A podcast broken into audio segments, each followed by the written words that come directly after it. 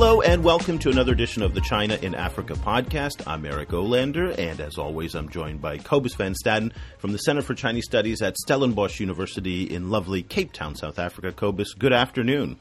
Good afternoon. Well, uh, apologies to our listeners. We're a couple days delayed in getting our podcast out this week. Uh, the the internet gods here in, in Asia did not uh, bestow uh, any luck on us on Sunday when we normally record, so we're coming to you a couple days later because we're back online. So again, for those who are wondering why we're a little bit late, we blame it on the on internet outages here in uh, in Asia. So uh, we're going to do a little bit different style of show today. In normally we talk about three topics and we kind of break it down and analyze them. Uh, but today we're really going to talk about just one.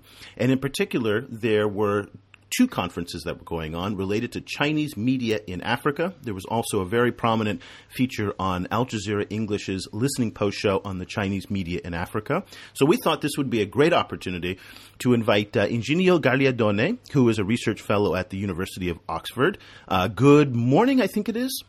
Or good afternoon. Good, well, it's already afternoon. Okay, it's already uh, yeah, afternoon. Just, just about. Iginio uh, was was actually uh, featured on this uh, this episode of Listening Post, talking about the Chinese media presence and the increased right. Uh, investment that they've made. So we'll talk about that. We're going to talk about two key parts of this, though. First is the the narrative that the Chinese are trying to bring to Africa and the politics and the geopolitics behind their media push. Then we're going to kind of back up and talk to Iginio also about the, the technology behind the scenes that a number of African countries are using to suppress and oppress people using technology. So we'll we'll talk about that. Uh, and again, we really want to emphasize too that China is not alone and they're not a sole power who is selling some of this controversial technology, and we'll get Iginio's take on that. Cobus, first, let's talk about the two conferences that you highlighted in your in your briefing note today uh, that you sent me. Talk to us about one that you went to, and also one that was in London, if, I, if I'm correct. Yeah, so the one that uh, the two uh, conferences about China media stuff that happened recently. Um, I was one at one in Johannesburg that was arranged by the Heinrich Böll Foundation and also the University of the Witwatersrand in Johannesburg. Um, and that was an interesting kind of uh, roundtable talk with a bunch of journalists, a bunch of uh, you know NGO people, and then a bunch of academics. I'm talking about you know different issues about reporting the China Africa story, um, and you know some of the interesting stuff that came out there was uh, just really disconnections, you know, kind of disconnections between journalists and academics, between Chinese and Africans, um, and also between different kinds of Chinese journalists.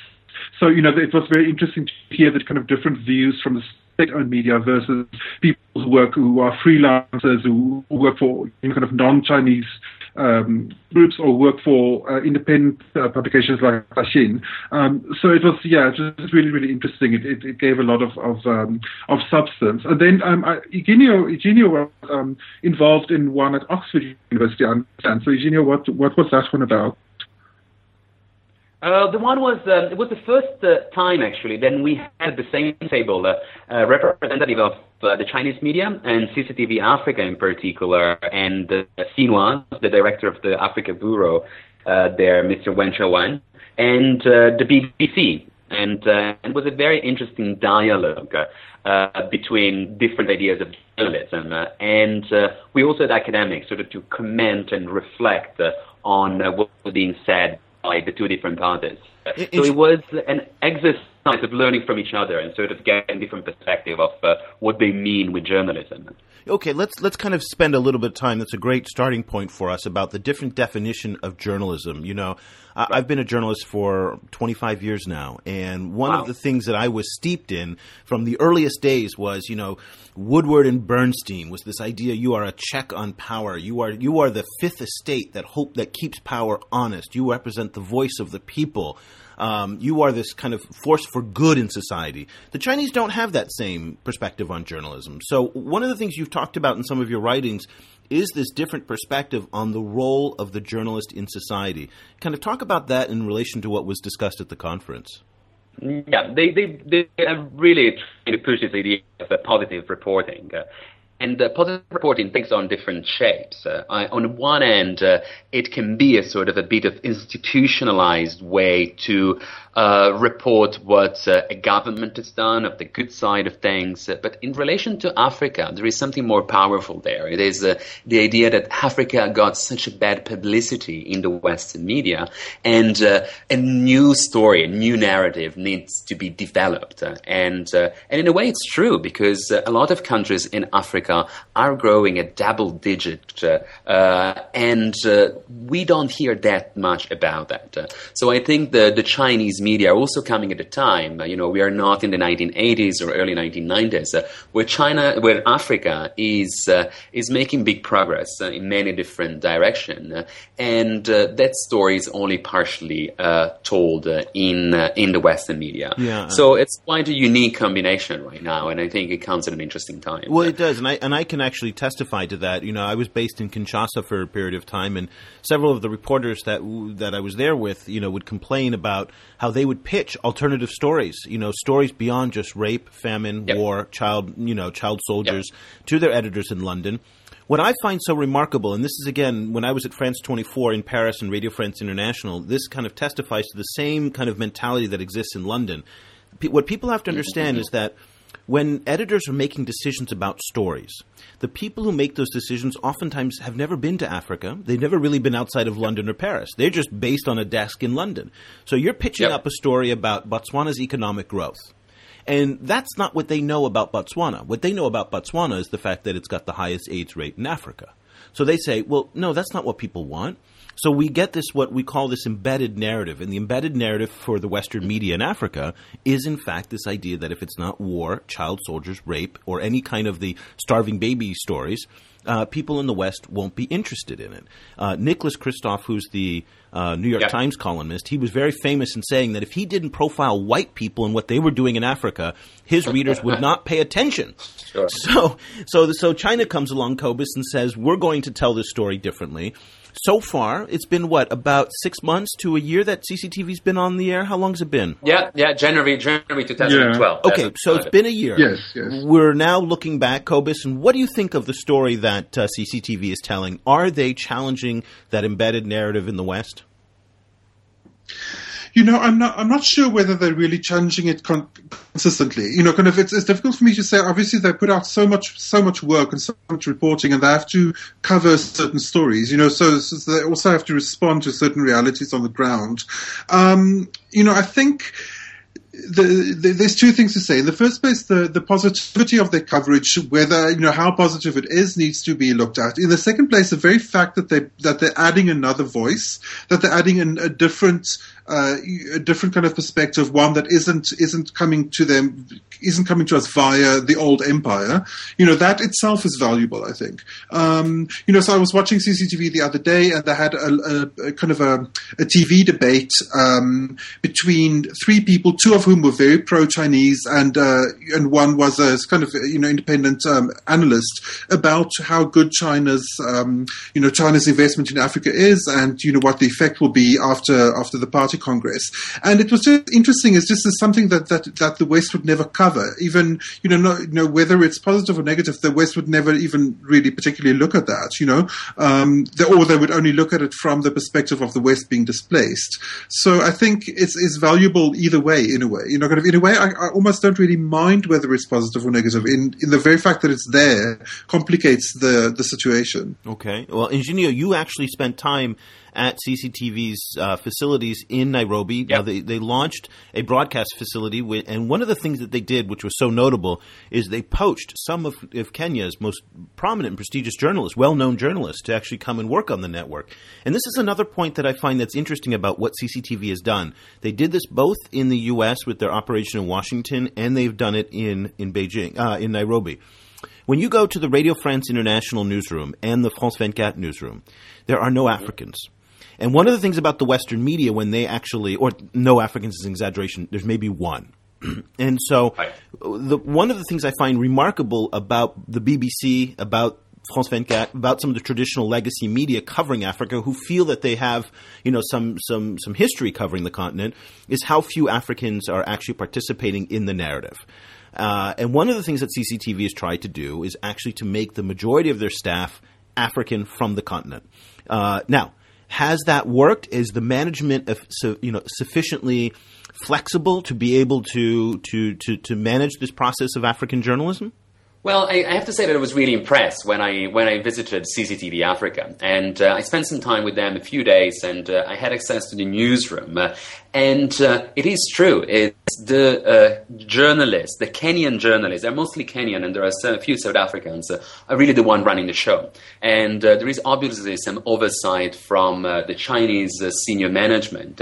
but what I felt there, and and I, believe it was not because I was just doing my bit of participant observation, it was that there was quite a bit of freedom on in choosing the story to report from Africa. And the thing that was really impressive for me in uh, in an age where the BBC, especially as well as Voice of Americas and uh, and many newspapers are scaling down their presence in the continent, uh, there were so many resources for journalists, uh, for uh, journalists working for CCTV Africa, as I said, mostly Kenyan journalists, uh, to travel around the continent and cover the continent from the ground, and that was quite impressive. Of course, there is a lot of skepticism at the same time because uh, uh, interviewing some of the journalists uh, working now for CCTV, they were saying uh, at the beginning when I was hired, uh, my colleagues were sort of saying to me, "Well, you're selling out, uh, and you will regret that, and then you will want to come back to to the Kenyan media." And with time, things didn't go in that direction at all. And uh, and it seems that speaking with independent journalists, who are now working still for the for the Kenyan media. They're also looking at CCTV with quite a bit of interest. Um, so this is the positive side.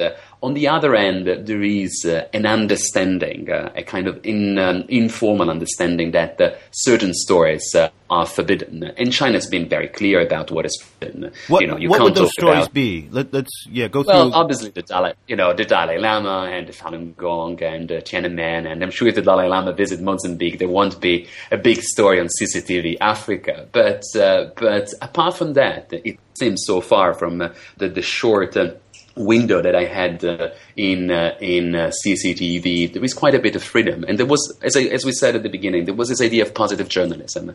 But with a lot of journalists uh, uh, who I interviewed, I had a chance to interview Beatrice uh, Marshall, which is who is a very impressive uh, anchor. And what she was saying is, for a long time, we looked at the West as the main or the only example of how to do journalism. even when we disagreed with it, that we had to sort of play play along. Now China is coming with a different uh, idea of journalism, and she didn't say that she likes that. Uh, she works for CCTV, so I don't. In a way, she must like it, but she said it gives some more breathing room, so we can sort of uh, look around, and there is more space for negotiation. I guess my question is: Do you think that they would cover? I mean, the Dalai Lama, Falun Gong; those are obvious stories that CCTV won't cover, or if they do cover it, it's done in a very predictable way. But I, I guess to me, yeah. what's more interesting is not that they would cover those stories that you know that they that they would treat in a certain way, but will they cover, you know, Chinese mining contracts in the DRC? Will they cover, you know, Chinese? That's, that's yeah, know, that's really interesting. These are these are questions in, in Zambia. Yeah. Uh, these are issues that came up at a conference actually, and uh, and I think this is a big test for for CCTV and uh, all Chinese media. Because uh, well, I think they did uh, well enough in terms of not reporting too much China on the Africa Live bit, the one hour they have every day to report on Africa. So it was they were true to their initial intent, just reporting stories from Africa to African audiences, and I think there is an understanding that you know there are good information on the continent. But that will be the next step. Uh, as far as I know, nothing like that has happened. and uh, a lot, there is a lot of suspicion that deals will uh, not happen also in the future. But uh, it would be great to see that kind of investigative reporting. Cobus, so let's now talk about the actual substance of the narrative, and this is something that you study at uh, at Stellenbosch in, in terms of media. Um, you know, one of the things that I was surprised about watching CCTV's coverage of the U.S. elections out of Washington, and I have several friends who now work there, and again, they went to CCTV with a little bit of apprehension, as I'm sure every journalist does, and they came away from the experience covering the U.S. elections just thrilled.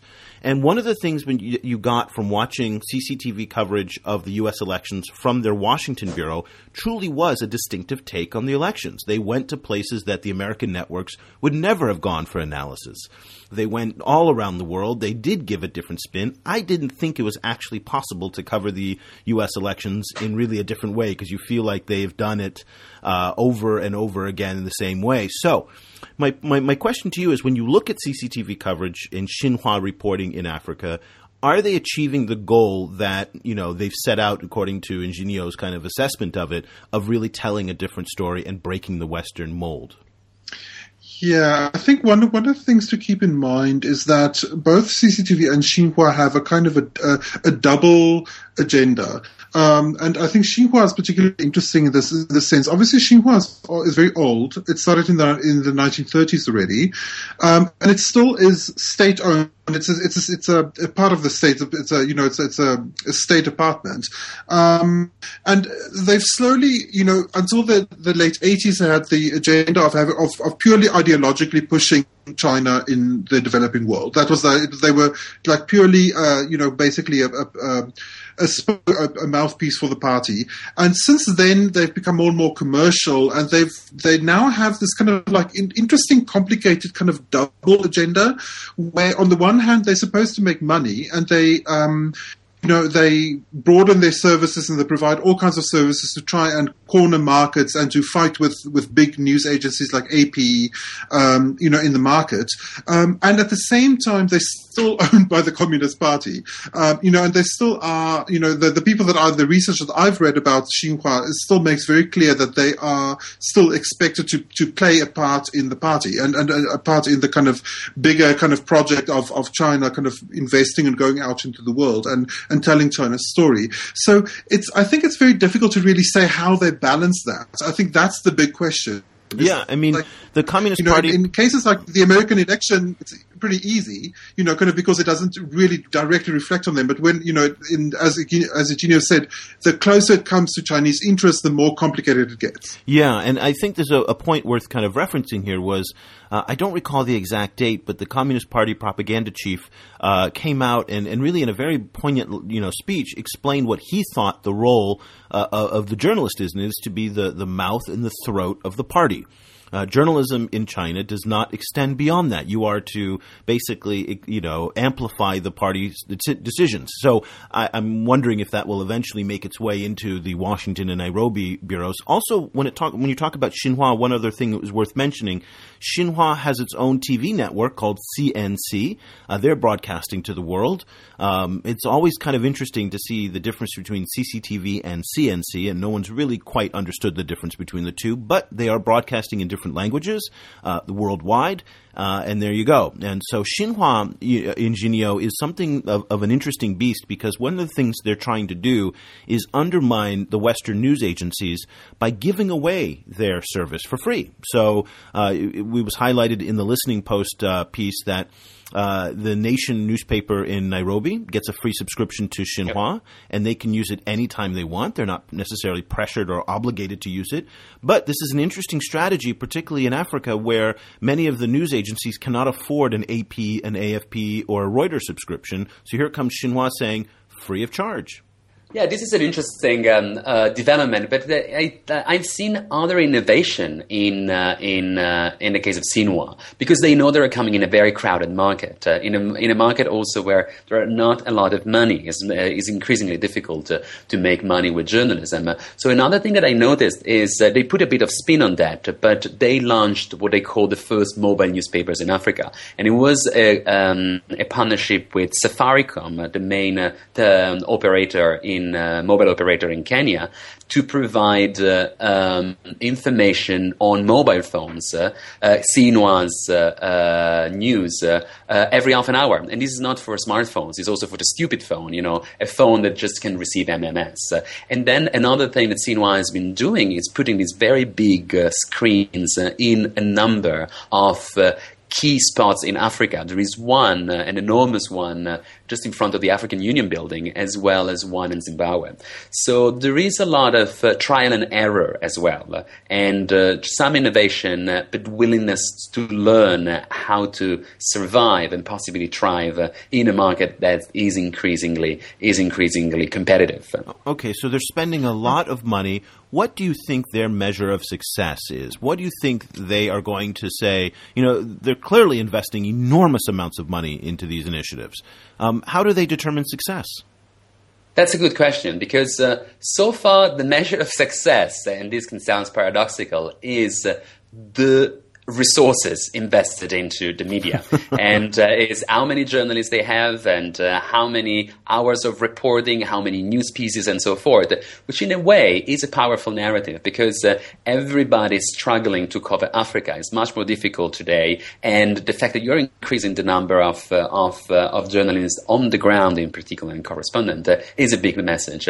But apart from that well there are very little research on viewers and and audiences uh, of uh, CCTV or uh, China Radio International for that matter. So uh, one, what we really need as researchers, but in general, is uh, independent uh, and thorough audience research, trying to get a sense of whether or not opinions are changing, whether or not people are starting to watch and to listen to to Chinese programs and um, and so forth. Uh, so we need more research because uh, nothing is available out there, and uh, and this is an encouragement for researchers in Africa in particular, because there are a lot um, of uh, very serious organizations uh, doing doing that and trying to put their spot on uh, on China as well, and not just on the usual suspects. Iginio, I actually wanted to ask you um, the you know one the frequently um, Xinhua is, is the described as the you know as the mouth of the party, but in cases yeah. I've read, I've also seen it described as the eyes of the party. And I've I've have read read in the past uh, in the past um, allegations that Xinhua is also involved, you know, in, in kind of in putting together briefing packs, um, you know, and briefing documents about local conditions for the party that get sent back to Beijing on these kind of private channels that are not open to the public. Is that something you've heard as well? As, as, as you know, is that kind of um, exaggerated its influence in that way, or is, is that a kind of a big part of their work? To, to be entirely honest, I don't have any hard evidence on that, and uh, I haven't. I just have heard things, but I couldn't verify them myself. Uh, in a yeah, way, historically, me. yeah, if, historically, in the 1950s and 1960s, when there were no embassies uh, in uh, in uh, in Africa, but there was Xinhua's was there, they were acting as China's embassy. So there is a legacy there, but uh, this goes back 50 years ago. And as I said, I don't have anything. I would say I'm sure, and I've seen or I've you know some odd evidence to, to, to make that claim. Well, just to put this all in context as well, the fact that, that China is not alone as being a government that is devoting rather large media resources to Africa. Uh, again, my, my former stomping grounds in Paris at France 24, France 24, uh, they kind of considered Francophone Africa to be a vital area of interest. One of the things that was so interesting from the, the France 24 perspective was how clueless the management was that the Chinese were there and how dismissive the management was of the Chinese. You know, so when I would talk to them saying, well, you, you, know that CCTV has just set up this huge operation there. They would be like, oh, it doesn't matter, you know, uh, you know. And so I wonder if the, if the Chinese are you know, are, you know, what was the George Bush quote? You know, the the the the, the, the soft expectations. There was this great George Bush quote that uh, of underestimating people because of low expectations, and I wonder if because you know the Chinese have such a terrible reputation internationally when it comes to journalism and media that in some ways people really aren't paying attention to the growth of Chinese media in Africa because they just think it's a bunch of, you know, yahoos who don't know anything about journalism where, you know, in Britain and in France and in America, the VOA, the BBC and such not, these government broadcasters, well, they're not propaganda. They're really actually doing journalism. So do you think that there's the, the soft uh, the soft discrimination of low expectations is, is, is having an effect here? So it's true that in the West uh, there is uh, a bit of complacency. There is uh, a strong narrative, this idea of journalism as the fourth estate and the journalists the one uncovering the truth. and some, in some cases, Western journalists sort of look down to those who support the idea of positive reporting. but we have to put that in context uh, of what is going on in Africa right now. The big strength of uh, Chinese reporting is that they do have resources uh, that few others international broadcasters uh, have uh, right now. So, and there is a lot of trial and error going on. We've seen it in many different areas, and the media is just one example uh, where China has come somehow with a policy, but really different strategies are tried out uh, and the language also changes over time.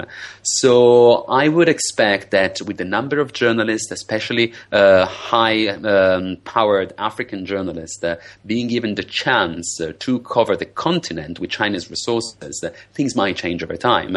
And also, I, uh, this, is, this is a difficult provision to make, a different forecast, but um, I would expect the Chinese media to change quite dramatically in Africa in the years to come. And uh, I think there is more room for experimentation in Africa. There is definitely more room for experimentation in Africa than there is in China. And uh, I would see at the beginning there might be a steep learning curve.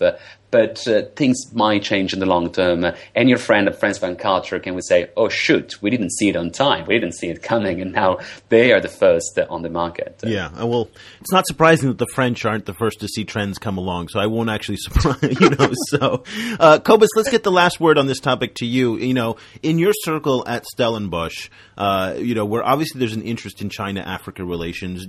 Does anybody watch CCTV? Do you know anybody in your circle that watches it? I mean, this is the key question is anybody actually paying attention? I think um, I think slowly but surely CCTV is gaining influence in Africa, and part of that is is the reason that African audiences or African countries don't necessarily agree with the West on the role of the reporter. Some African countries see a lot of value in the reporter speaking as part of a collective, um, and not necessarily being as very very critical of the government. You know, so I don't think one should necessarily assume that African audiences in, like it either way, either the CCTV CCTV way or the Western way. You know, different audiences are different. And in some cases, they want reporters to be more respectful of the government, more kind of, you know, part of society, not as individualistic. Um, and I think uh, people aren't looking enough at, at that kind of overlap between African culture and Chinese culture. Sure. Iginio, you said you had one final point on the subject. Yeah, and um, something very interesting that happened to me yesterday. We had a seminar on China and Africa in the media, and one of the students asked me, "Is there a cold war of journalism uh, going on in Africa?" And my answer is quite the opposite. Um, and uh, because what is happening right now is uh, the established vision of journalism are being uh, debated and discussed uh, in different ways, and I think this is really healthy.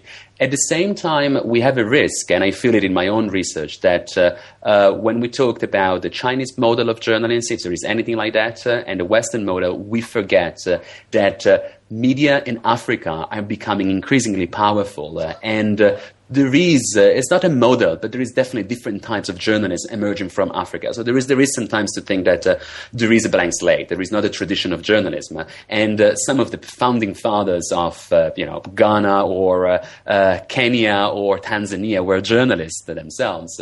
And and still today in places like kenya or or ghana as well there is a very vibrant media system. So when we think about china and the west we have to think at a very complex media system system, mm-hmm. whereas these are just uh, some of the voices, uh, but there are so many other voices, and there is such a great interest for politics and journalism, uh, and we have to put that in greater context. And these debates shouldn't overshadow the, the changes, the big changes in African journalism today. That's right, and I think there's, uh, you know, CCTV is part of a broader trend of just more choice in African media, not only on the yeah. continental s- scale, but also on the local level. You're seeing more newspapers, more radio stations, more websites, more blogs.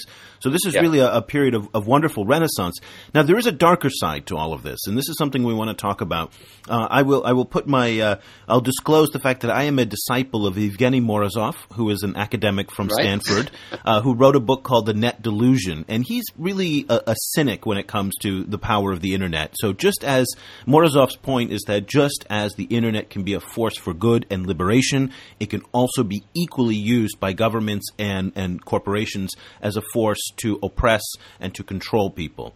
And and, and you know it, it, it does both. And oftentimes, you know, the, the, the what he calls the optimists, you know, overlook the, um, the, the, the downsides of the web. And one of the things that you've done research on, particularly in Ethiopia, which is really a showcase yeah. for this, is this idea that China is facilitating the the censorship of the web and the oppression of internet users and and particularly political dissidents in places like Ethiopia and even in Kenya potentially uh, by the sale of certain technologies that allow for the monitoring and the control of the web. Talk to us a little bit about that kind of darker side of the media equation in Africa from the Chinese point of view. Yeah, yeah. I will. Um, I think this is interesting at two different levels, and I will provide you with uh, two examples. The first one is a bit more difficult and less familiar, and the second one belongs more to the common idea of censorship that we have. Uh, um, on the first one, uh, Ethiopia, the Ethiopian government uh, invested hundreds of millions of dollars to develop a system that there's no equal elsewhere in Africa. This system is based on the Internet Protocol, but uses mostly video conferencing to connect uh, the center of power, the government, the prime minister, as well as other ministers and other members of the government, with the peripheries of the state, and sort of instruct what uh, um, administrators and political uh, uh, representatives should be doing. And there has been allegation that this system was used also before elections to support the incumbent party. And um, um, these uh, uh, these two very unique pieces of technologies. Uh, one is called WeredaNet, and the other one is SchoolNet, and penetrates into the schools. Uh, uh, were developed uh, with money from the Ethiopian government, but through the support of Western companies. And Cisco System and Ugnetworks was were the two companies involved. so, as you can see, China is just becoming the latest actor in this in this scenario. And uh, now Cisco has, uh, has, stopped working on this program, and now it is uh, ZTE, uh, one uh, of the China's telecom giant, that is supporting the Ethiopian government. And the second story is more familiar, and it's true that China has uh, helped uh, the Ethiopian government uh, in uh, uh, containing and controlling uh, its information space. And one thing that's even more interesting that China has done is Ethiopia, as far as I know, is the only country in Africa that has managed to maintain a monopoly of telecommunication while increasing the access to mobile phones and to the internet all other countries that have uh, uh, increased their penetration uh, have done so through competitions. Uh, and without China, nothing like this uh, would have been possible. So the kind of a model that is emerging from Ethiopia is one where the state is really uh, the prime mover, the only actor in the telecommunication market, and retains full control of uh, of information space. But uh, Ethiopia certainly is not the only country on the continent that you know attempts to restrict information. We saw this in Libya. Uh, we've seen it in yep. Egypt. We've seen it, uh, you know. But are some of the more you know democratically oriented societies like Ghana and Kenya also falling prey to some of these uh, these, these tendencies?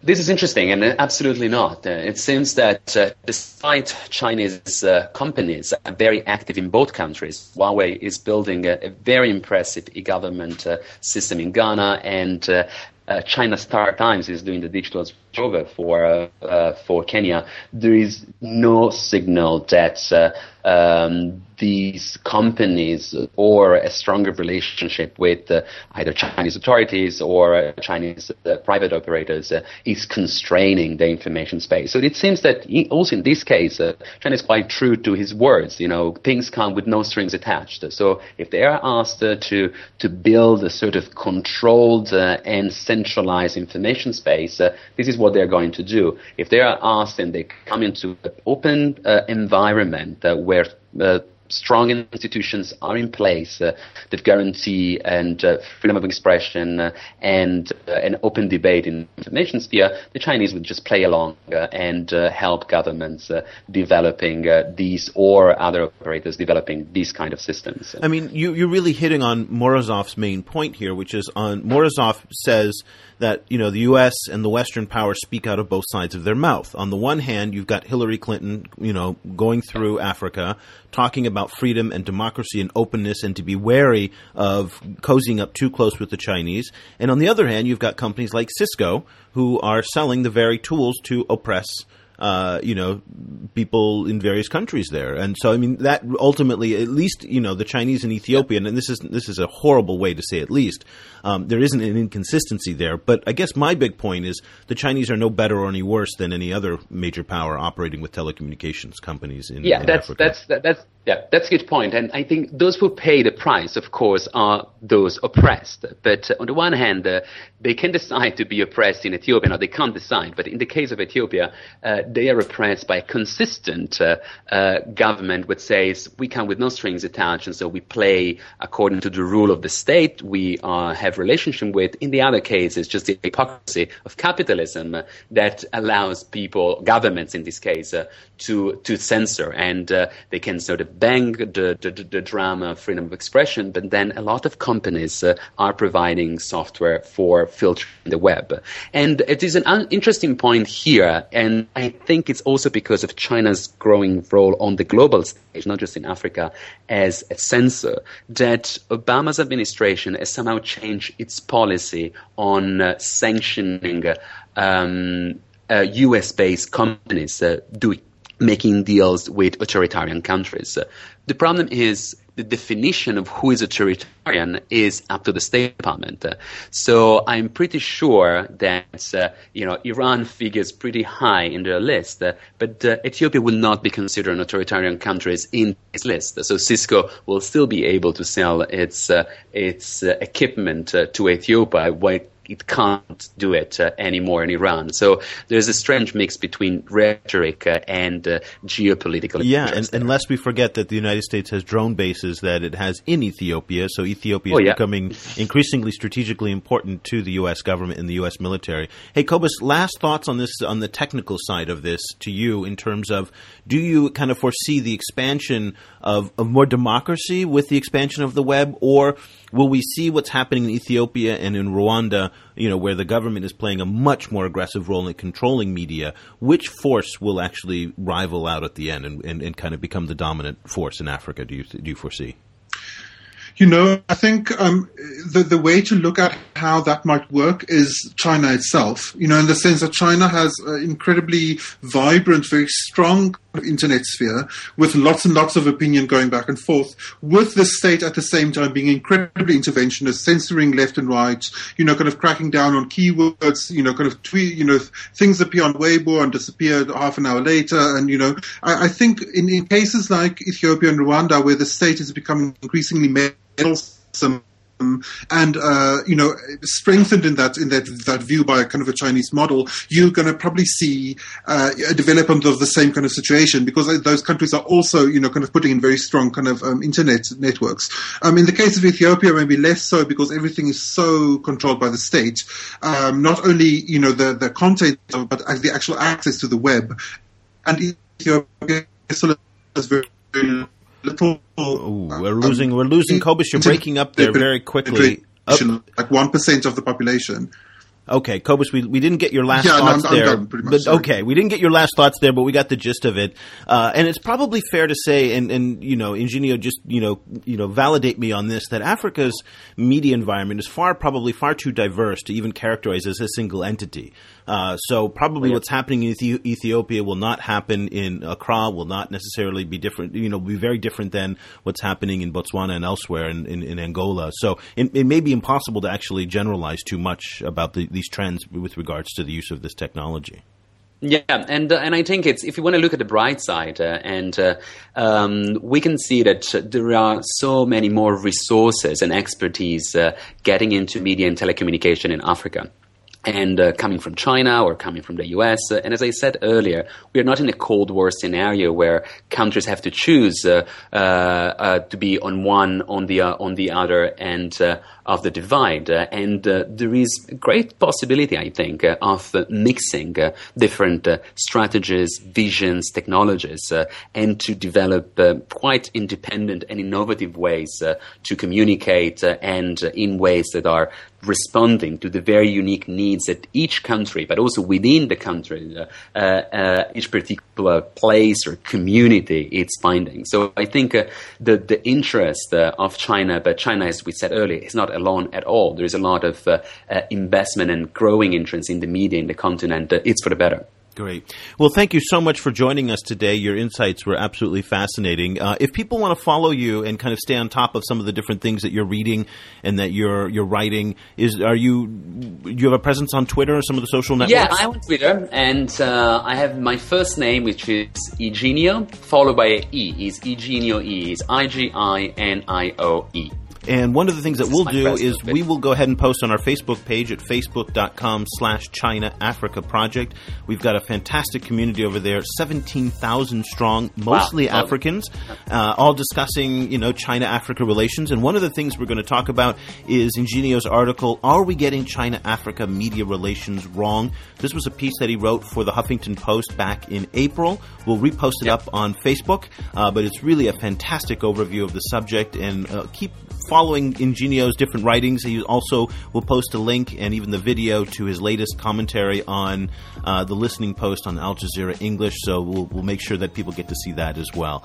Uh, Thanks a lot, guys. It was it was a pleasure talking to you, my, and um, I will keep following you as well. That would be and, uh, great. I will be there. Look forward to the next edition. Fantastic. And Cobus, if people want to follow you on the web, where can they find you?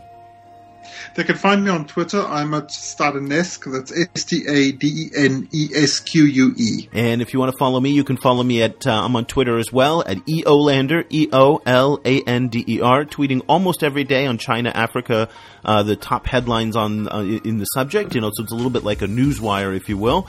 Uh, so you can follow me there, and of course, you can subscribe to our podcast on SoundCloud. You can find us on Stitcher, and also, of course, on iTunes. And we are on Facebook at facebook.com slash China Africa Project. If you click on that orange box that says podcast, you can get the last 25 editions of the podcast. So that should keep you busy for a while. So until next Sunday, uh, internet permitting, we will be back with another edition of the China Africa Podcast. Thank you so much for listening.